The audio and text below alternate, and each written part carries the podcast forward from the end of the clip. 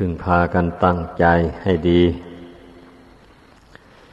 สำรวมใจของตนให้แน่วแน่ ใจดวงเดียวนี่แหละ ที่เราจะต้องรักษาเอา ไม่รักษาใจดวงนี้แล้วก็ไม่ทราบว่า จะไปรักษาอะไร ดีชั่วมันอยู่ที่ใจ สุขทุกข์อยู่ที่ใจ พอใจเป็นผู้รับรู้ ใจเป็นผู้ปรุงเป็นผู้แต่งขึ้น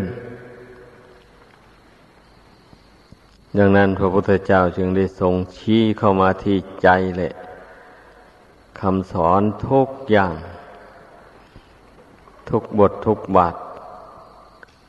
ล้วนแต่ชี้เข้ามาที่ใจนี้ทั้งนั้นแหละ ไม่ได้ชี้ไปในที่อื่นเลย เพราะว่าปัญหามันอยู่ที่ใจ การที่ พระพุทธเจ้าสร้างบารมี แต่ละพระองค์นานแสนนาน ก็เพื่อใจดวงเดียวนี่ แล้วเมื่อผู้อื่น ได้รับทุกข์ทนทรมาน พระองค์ก็จึงช่วย พระองค์รู้หนทางแก้ทุกข์ได้ด้วยพระองค์แล้ว พระองค์ก็ช่วยผู้อื่นด้วย ก็เป็นเช่นนี้แหละ เรื่องของศาสนานี่ มันเป็นเรื่องเกี่ยวข้องกับดวงกิจดวงนี้โดยตรง อย่าไปสงสัย ผู้ใดพิจารณาเห็นอย่างว่านี้แล้ว ผู้นั้นก็จะไม่เบื่อหน่ายต่อศาสนา ยินดีปฏิบัติตามเพราะผู้ใดเบื่อหน่ายต่อ คำสอนของพระพุทธเจ้าแล้ว เท่ากับเบื่อหน่ายต่อความสุข เท่ากับว่าไปชอบกับความทุกข์ เนื่องจากว่าคำสอนของพระพุทธเจ้านั้น เป็นอุบาย ฝึกจิตใจนี้ให้ได้รับความสุขความสงบ ส่วนกิเลสตัณหา อันมันจิตนี่สะสมมาในสงสารนี่นั่นมันมีแต่บันดาลให้จิตนี้ได้เสวยทุกขเวทนาต่าง ๆ ซึ่งมันกลงกันข้ามกับคำสอนของพระพุทธเจ้า นั่นแหละให้พากันคิดให้มันเห็น ว่าดวงกิจดวงเนี้ยเมื่อมันยังไม่มีปัญญา ยังไม่ได้ฟังคำสั่งสอนของพระพุทธเจ้านะมันโง่ มันไม่ฉลาด ไม่มีปัญญา ไม่สามารถที่จะถอนตนออกจากกองทุกข์ไปได้ ต้องได้เสวยทุกข์ทนทรมานไปในสงสารอย่างนั้นแหละเพราะมัน เมื่อมันไม่ฉลาดแล้วก็มันไปทำในสิ่งที่เป็นไปเพื่อทุกข์นี่ มันไม่มันไม่รู้อะมันถึงได้ทำลงไป อย่างนี้แหละเช่นอย่างไปเที่ยวฆ่าสัตว์ ตัดชีวิตอย่างนี้นะ มันก็ทำไปโดยที่มันไม่รู้นั่นแหละไม่รู้ว่ามันจะนำไปสู่ทุกข์การกระทำอย่างนี้นะมันไม่รู้มันจึงได้ทำลงไปอันไปรักทรัพย์ไปถือเอาสิ่งของของผู้อื่นเป็นของตนโดยที่เขาไม่ได้อนุญาต ก็ดี การไปประพฤติ ผิดมิจฉาจารกรรมทำชู้กับสามีภรรยาของคนอื่น ก็ดีการกล่าวเท็จ กล่าวคำไม่จริง เป็นการหลอกลวงคนอื่นให้หลงเข้าใจผิดไป การดื่มสุราเมรัยเครื่องดองของเมาต่าง ๆ มูนี่บุคคลซ่องเสพลงไป ล้วนแต่มันไม่รู้ชัดโดยปัญญาว่า การกระทำเหล่านี้นะมันเป็นไปเพื่อทุกข์เพื่อโทษ มันไม่รู้แจ้งด้วยปัญญา ถึงแม้ว่าจะได้ฟังคำสอนของพระพุทธเจ้าอยู่ก็ตาม เมื่อผู้ใดไม่ทำความเพียรทางใจ ไม่น้อมเข้ามาพิจารณา ภายในใจนี่จริงจังแล้ว ถึงแม่ฟังคำสอนของพระพุทธเจ้าอยู่ก็ไม่รู้ ก็ไม่เห็นโทษของโทษต่าง ๆ เหล่านี้เหตุดังนั้นคนเรามันจึงทำในสิ่งที่จะเป็นไปเพื่อทุกข์อย่างหน้าตาเฉย ไม่สะดุ้งกลัว ต่อการกระทำนี่มันจะนำตนไปสู่ทุกข์ ถ้าเป็นนักบวชอันนี้ก็ล่วงทำล่วงวิในอย่างหน้าตาเฉย ไม่สะดุ้งกลัว ต่อความทุกข์ ความเดือดร้อนมันจะติดตามมาในภายหลัง ดังนั้นน่ะ ในพุทธศาสนานี้พระพุทธเจ้าจึงได้ทรง แสดงไว้ว่าคนเรานะมันมีกรรมเป็นของของตนนะผู้ใดทำกรรมอันใดต้องได้รับผลแห่งกรรมอันนั้น กรรมกับกิเลสมันมาเป็นคู่กันเลย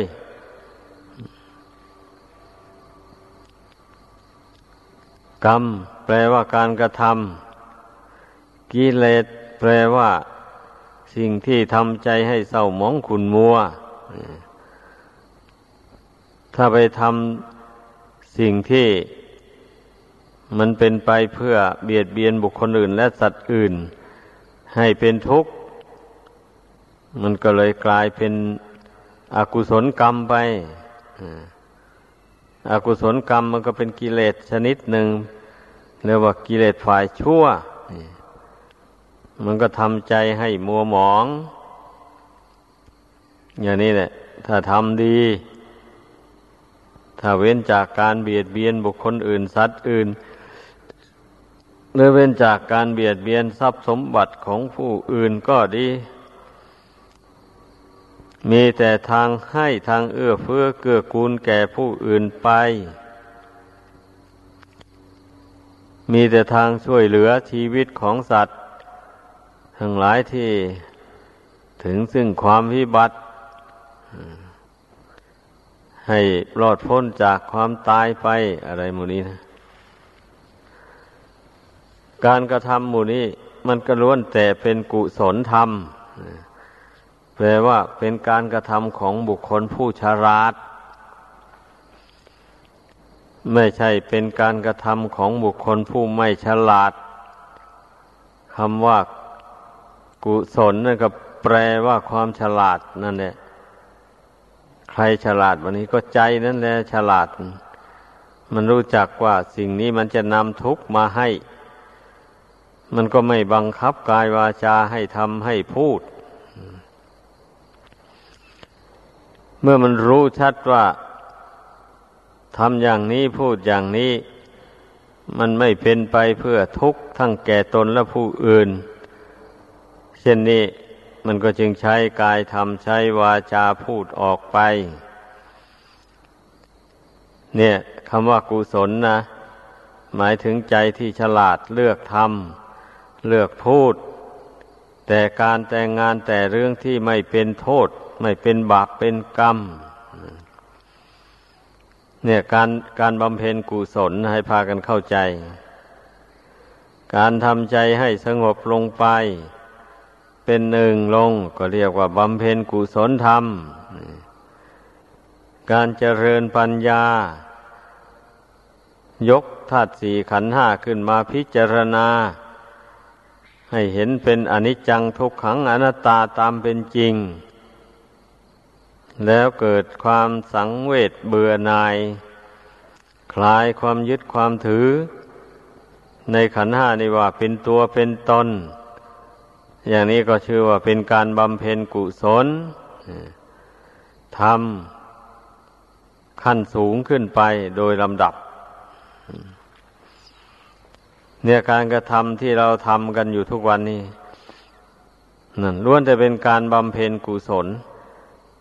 ให้เจริญงอกงามขึ้นในตนทั้งนั้นแหละ อย่าเกียจคร้านถ้าผู้ใดเกียจคร้านแล้ว ผู้นั้น ก็ชื่อว่าเป็นผู้ไม่ได้บำเพ็ญบุญกุศล ให้เกิดขึ้นในตน เมื่อจิตใจไม่ฝักใฝ่ไปในทางบุญกุศลนี่แล้ว มันก็ย่อมฝักใฝ่ไปในทางอากุศล เป็นธรรมดา ใจของปุถุชนนะจะให้มันอยู่เฉยๆไปนั้นไม่ได้ เพราะมันมีกิเลสคอยส่งเสริม ให้จิตใจน้อมไปในทางอากุศลอยู่ แต่ที่มันไม่น้อมไปเพราะว่าใจมันยินดีฝักใฝ่ในกุศลธรรมอยู่ เหตุนั้นกิเลสจึงไม่มีอำนาจ ที่จะมาจูงใจให้น้อมไปในทางอากุศล ดังนั้น พระพุทธเจ้าจึงทรงสั่งสอนให้ทำความยินดีพอใจในกุศลธรรมให้มาก อย่าประมาท ถ้าประมาทแล้วสักหน่อยใจมันก็ตกไปในทางอากุศล ถ้าไม่ประมาทแล้ว ก็จะมีแต่ความเจริญยิ่งยิ่งขึ้นไปเรียกว่าเจริญด้วยบุญด้วยกุศลนี่แหละ ถ้ารักษาใจดวงเดียวนี้ได้ ไม่ให้มันตกไปในทางกุศลแล้ว มันก็มีแต่จะคิดบำเพ็ญกุศลผลบุญต่าง ๆ ให้ยิ่งขึ้นไปเรื่อยๆนะ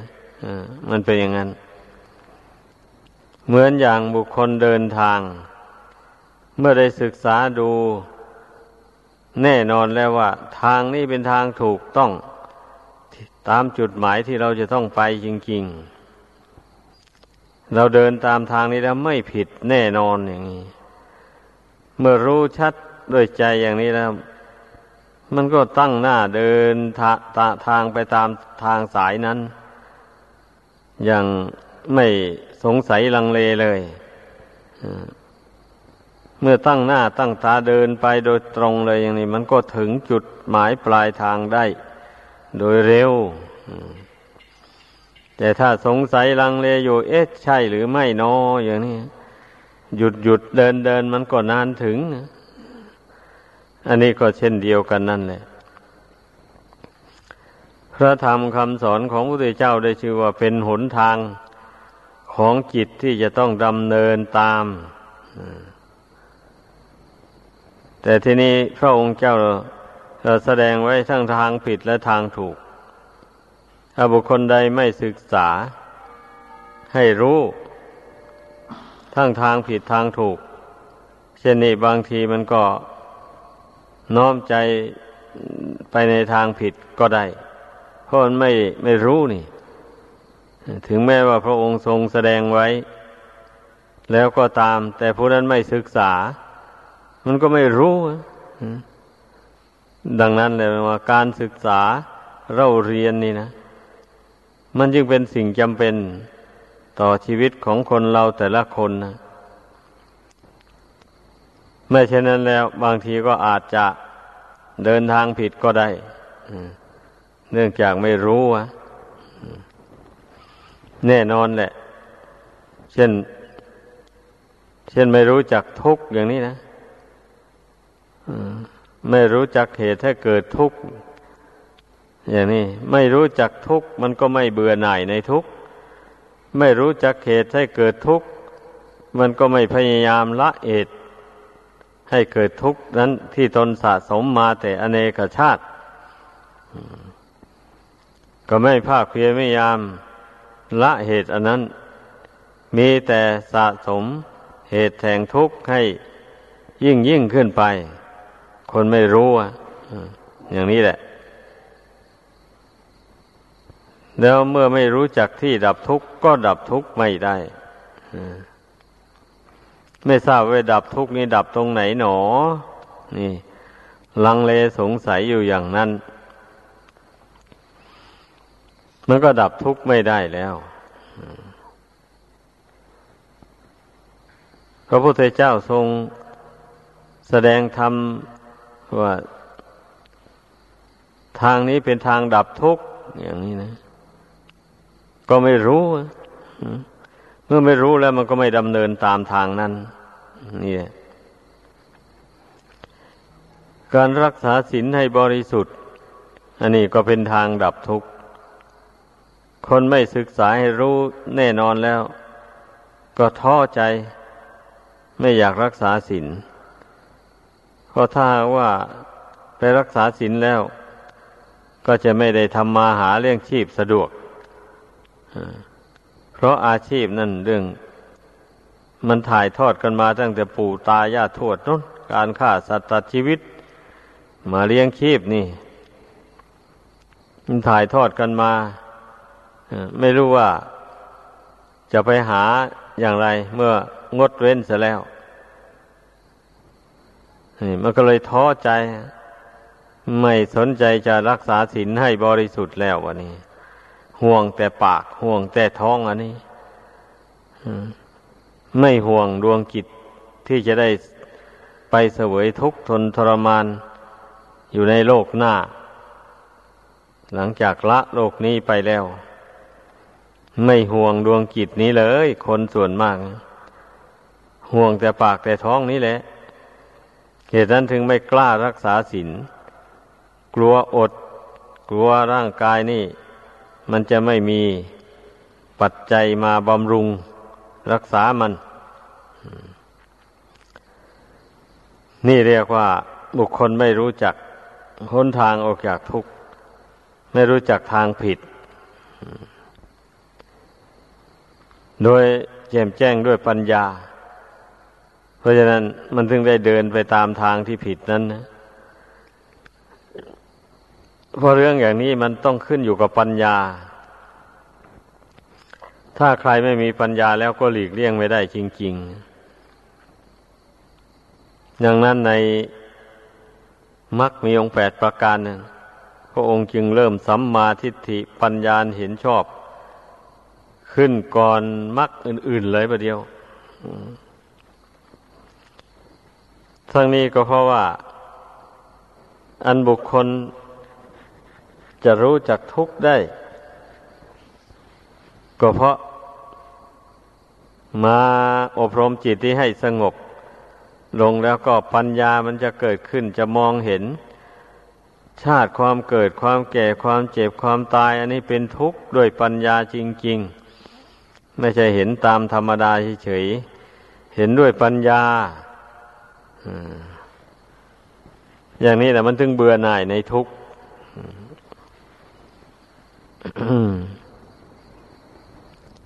เหตุให้เกิดทุกข์ก็เหมือนกัน เมื่อบุคคลไม่มีปัญญา ก็จะไม่เห็นโทษแห่งตัณหา ตัณหาคือความทะเยอทะยานอยากของดวงกิจเนี่ย เมื่อมันไม่ทวนกระแสจิตเข้ามาภายใน ไม่น้อมสติเข้าภายใน ไม่มาเพ่งอยู่ภายในแล้ว มันก็ไม่เห็นโทษแห่งตัณหา จิตนี่มันอยากได้อะไรต่ออะไร ก็ไม่ไม่รู้เลย ว่าความอยากอันนั้นน่ะ มันให้โทษหรือให้คุณ มันควรอยากหรือไม่ควรอยาก อย่างนี้ไม่รู้เลย อืม ปล่อยให้มันอยากเลื่อยเปื่อยไปอย่างนั้นนะเพราะว่าทำทั้งหลายมีใจเป็นใหญ่อย่างว่านั่นเนี่ยเมื่อใจไม่ฉลาดแล้ว มันก็รู้อำนาจแก่ความอยากแล้ววันนี้ มันอยากไปในทางที่เป็นบาปเป็นโทษมันก็ใช้กายวาจาทำไปในทางที่เป็นบาปเป็นโทษนั่นแหละมันก็เป็นอย่างนี้ ของกายและวาจานี่ เป็นแต่ผู้คอยรับใช้ใจอย่างเดียวเท่านั้นเอง แต่ถ้ามีลำพังแต่กายวาจาเฉยใจไม่มีแล้ว โอ้ มันทำอะไรไม่ได้หรอกทำอะไรไม่ได้ นั่นลองสังเกตดูให้ดี ดังนั้นนะการฟัง คำสอนของพระพุทธเจ้านี่จึงชื่อว่าเป็นบ่อเกิดแห่งปัญญาอีกบ่อหนึ่ง คนแต่ครั้งพระพุทธเจ้านั่นเมื่อพระพุทธเจ้าบังเกิดขึ้นใหม่ ๆ คนเหล่านั้นจะได้มีปัญญาที่ไหนยังไม่มีปัญญาที่จะละบาปละโทษต่าง ๆ นี่ ต่อเมื่อได้มาฟังพระธรรมคำสอนของพระพุทธเจ้าเข้าไป มันถึงได้เกิดปัญญาขึ้น เห็นแจ้งในใจว่า อ๋อ การทำการพูดอย่างนี้ ที่เราเคยทำมาแต่ก่อนนั้น มันเป็นบาปเป็นโทษ ตามที่พระพุทธเจ้าทรงแสดงไว้นี่ แต่ก่อนเราไม่รู้เลยว่ามันเป็นบาปเป็นโทษเมื่อท่านเหล่านั้นได้ฟัง ได้รู้ชัดขึ้นด้วยปัญญาแล้ว มันก็ละบาปได้งดเว้นบาปได้เลย ไม่ไม่มีข้อแม่ใด ๆ ทั้งหมดไม่มีข้อแม่ว่ากลัวจะอด กลัวจะลำบาก ขาดเคินอะไรต่ออะไรต่อไป ไม่ไม่มีกลัวแล้ว เมื่อปัญญาเกิดขึ้นแล้วมันก็ละบาปนั่นได้ มันก็มายากอยู่กับเรื่องบาปนี่เนี่ยคนเรานี่นะลองคิดดูให้ดี ถ้าผู้ใดละบาปได้แล้ว มันก็ทำแต่ความดีไปเรื่อยๆ มันก็ไม่เดือดร้อนเท่าไรนักบานี้นั่นเนี่ยมันก็ไม่ค่อยจะมีปัญหายุ่งยากเท่าไรอะ การที่บุคคลมาละบาปได้แล้ว มันก็ก้มหน้าทำแต่ความดีไป อย่างว่าพูดถึงว่าผู้ครองเรือนอย่างนี้อา้าวถ้าเป็นชาวนาก็ตั้งใจทำนาถ้าหากว่าต้องใช้บัวใช้ควายหลากขาดหลากไถก็รู้จักประมาณในการใช้ ไม่ทรมานสัตว์ให้เป็นทุกข์เดือดร้อนเกินไป อย่างนี้แหละ ให้รู้จักเลี้ยงดูปูเสือมันให้อิ่มน้ำสำราญ อย่าไปทรมานให้มันอดมันอยาก เช่นนี้มันก็ไม่เป็นกรรมเป็นเวรหรอก เกี่ยวกับใช้สัตว์พาหนะต่างๆ ก็เรียกว่าเป็นการงานที่ทำกันมาแต่ไหนแต่ไร แต่ครั้งพระพุทธเจ้า ก็ทำนาเนี่ยเป็นพื้นนะ อาศัยวัวควายนี่เนี่ยลากขาดลากไถเพราะวิทยาศาสตร์สมัยนั้นก็ยังไม่เจริญถึงขั้น ที่จะต้องใช้เครื่องจักรเครื่องยนต์ เป็นเครื่องทุนแรงเหมือนสมัยปัจจุบันยังไม่มี แต่ท่านเหล่านั้นท่านก็เมื่อรู้ทำแล้ว ท่านก็รู้จักใช้อย่างว่านั่นเนี่ยรู้จักทนุถนอม ทรัพยากรของตน มันก็ไม่เป็นบาปเป็นกรรมทำนาได้ข้าวมาแล้ว ก็เอามาบริจาคทานบ้างกินบ้าง ขายบ้างอะไรหมดนี้นะมันก็ได้บุญได้กุศลเอาทำสวน อย่างนี้ก็ทำโดยสุจริตใจ ไม่ไปแย่งเอาที่ ดินของใครมาเป็นสมบัติของตน หาจับจองเอาดินที่ไม่มีเจ้าของ นั้น แล้วทำลงไป ได้ผลหมากหลากไม้มาแล้วก็กินบ้างทานบ้าง ก็เป็นบุญเป็นกุศลไปหมูนี่นะลองคิดดู แม้ทำการค้าการขายก็เหมือนกันนะหากว่า ไม่โลภมากโลภาเอากำไรแต่พอประมาณ อย่างนี้นี่ มันก็ไม่เกิดบาปเกิดโทษอะไร เมื่อได้เงินได้ทองมาแล้ว ก็แบ่งใช้สอยบำรุงครอบครัวบ้างทำบุญให้ทานบ้าง เสียภาษีอากรให้แก่รัฐบาลบ้าง นี่การงานต่างๆ เมื่อเราทำโดยสุจริตแล้ว มันด้วย มันให้สำเร็จประโยชน์ในปัจจุบันด้วย ให้สำเร็จประโยชน์ในชาติหน้าต่อไปด้วยเหตุนั้นในมักมีองค์แปดประการนั้น พระศาสดาจึงจัดสัมมากัมมันโตการทำการงานที่ชอบนี่เข้าในองค์มรรคเรียกว่าเป็นหนทางพ้นทุกข์สายหนึ่ง สัมมาอาชีโว การเลี้ยงชีวิตโดยทางที่ชอบด้วยศีลด้วยธรรมด้วยกฎหมายบ้านเมืองอย่างนี้มันก็เป็นทางออกจากทุกข์อีกสายหนึ่ง แต่ถ้าไปเลี้ยงชีพในทางทุจริตผิดศีลผิดธรรมผิดกฎหมายบ้านเมืองแล้ว มันก็เป็นทางไปสู่ทุกข์กลงกันข้ามอย่างนี้นะ นั่นแหละ การกล่าววาจานี่ก็สำคัญไม่น้อยก็องค์ก็จัดเข้าในองค์มรรคอีกเหมือนกันนะเพราะว่าการกล่าววาจานี่ มันก็ขึ้นมาขึ้นอยู่กับใจอย่างว่านั่นอีกแหละ เอาใจเป็นประมาณนะ ถ้าใจฉลาด การพูดการจามันก็ฉลาดไม่มีโทษ มันรู้จักนี่ ถ้าใจมันฉลาดแล้ว รู้จักว่าเรื่องนี้ควรพูด พูดแล้วไม่มีโทษ เรื่องนี้ไม่ควรพูด พูดแล้วเป็นไปเพื่อทุกข์เพื่อโทษ มันก็รู้ เมื่อมันรู้แล้วก็ไม่พูดละในทางที่จะเป็นไปเพื่อทุกข์เพื่อโทษ ทั้งแก่ตนและผู้อื่นยังว่าอะไรอะไรมันก็รวมลงที่ใจดวงเดียวนี่นะ ถ้าฝึกใจนี้ให้ฉลาดซะแล้ว มันก็ไม่ขัดข้องอะไรละชีวิตนี้นะมันก็ดำเนินไปอย่างราบรื่นเลย ทางใดจะเป็นไปเพื่อทุกข์ก็รู้แล้วเว้น ไม่ทำไม่พูดไม่คิดไปในทางนั้นเอาทางใดจะเป็นไปเพื่อความสุข ความเจริญ เป็นไปเพื่อความพ้นทุกข์ มันก็ทำก็พูดไปในทางนั้น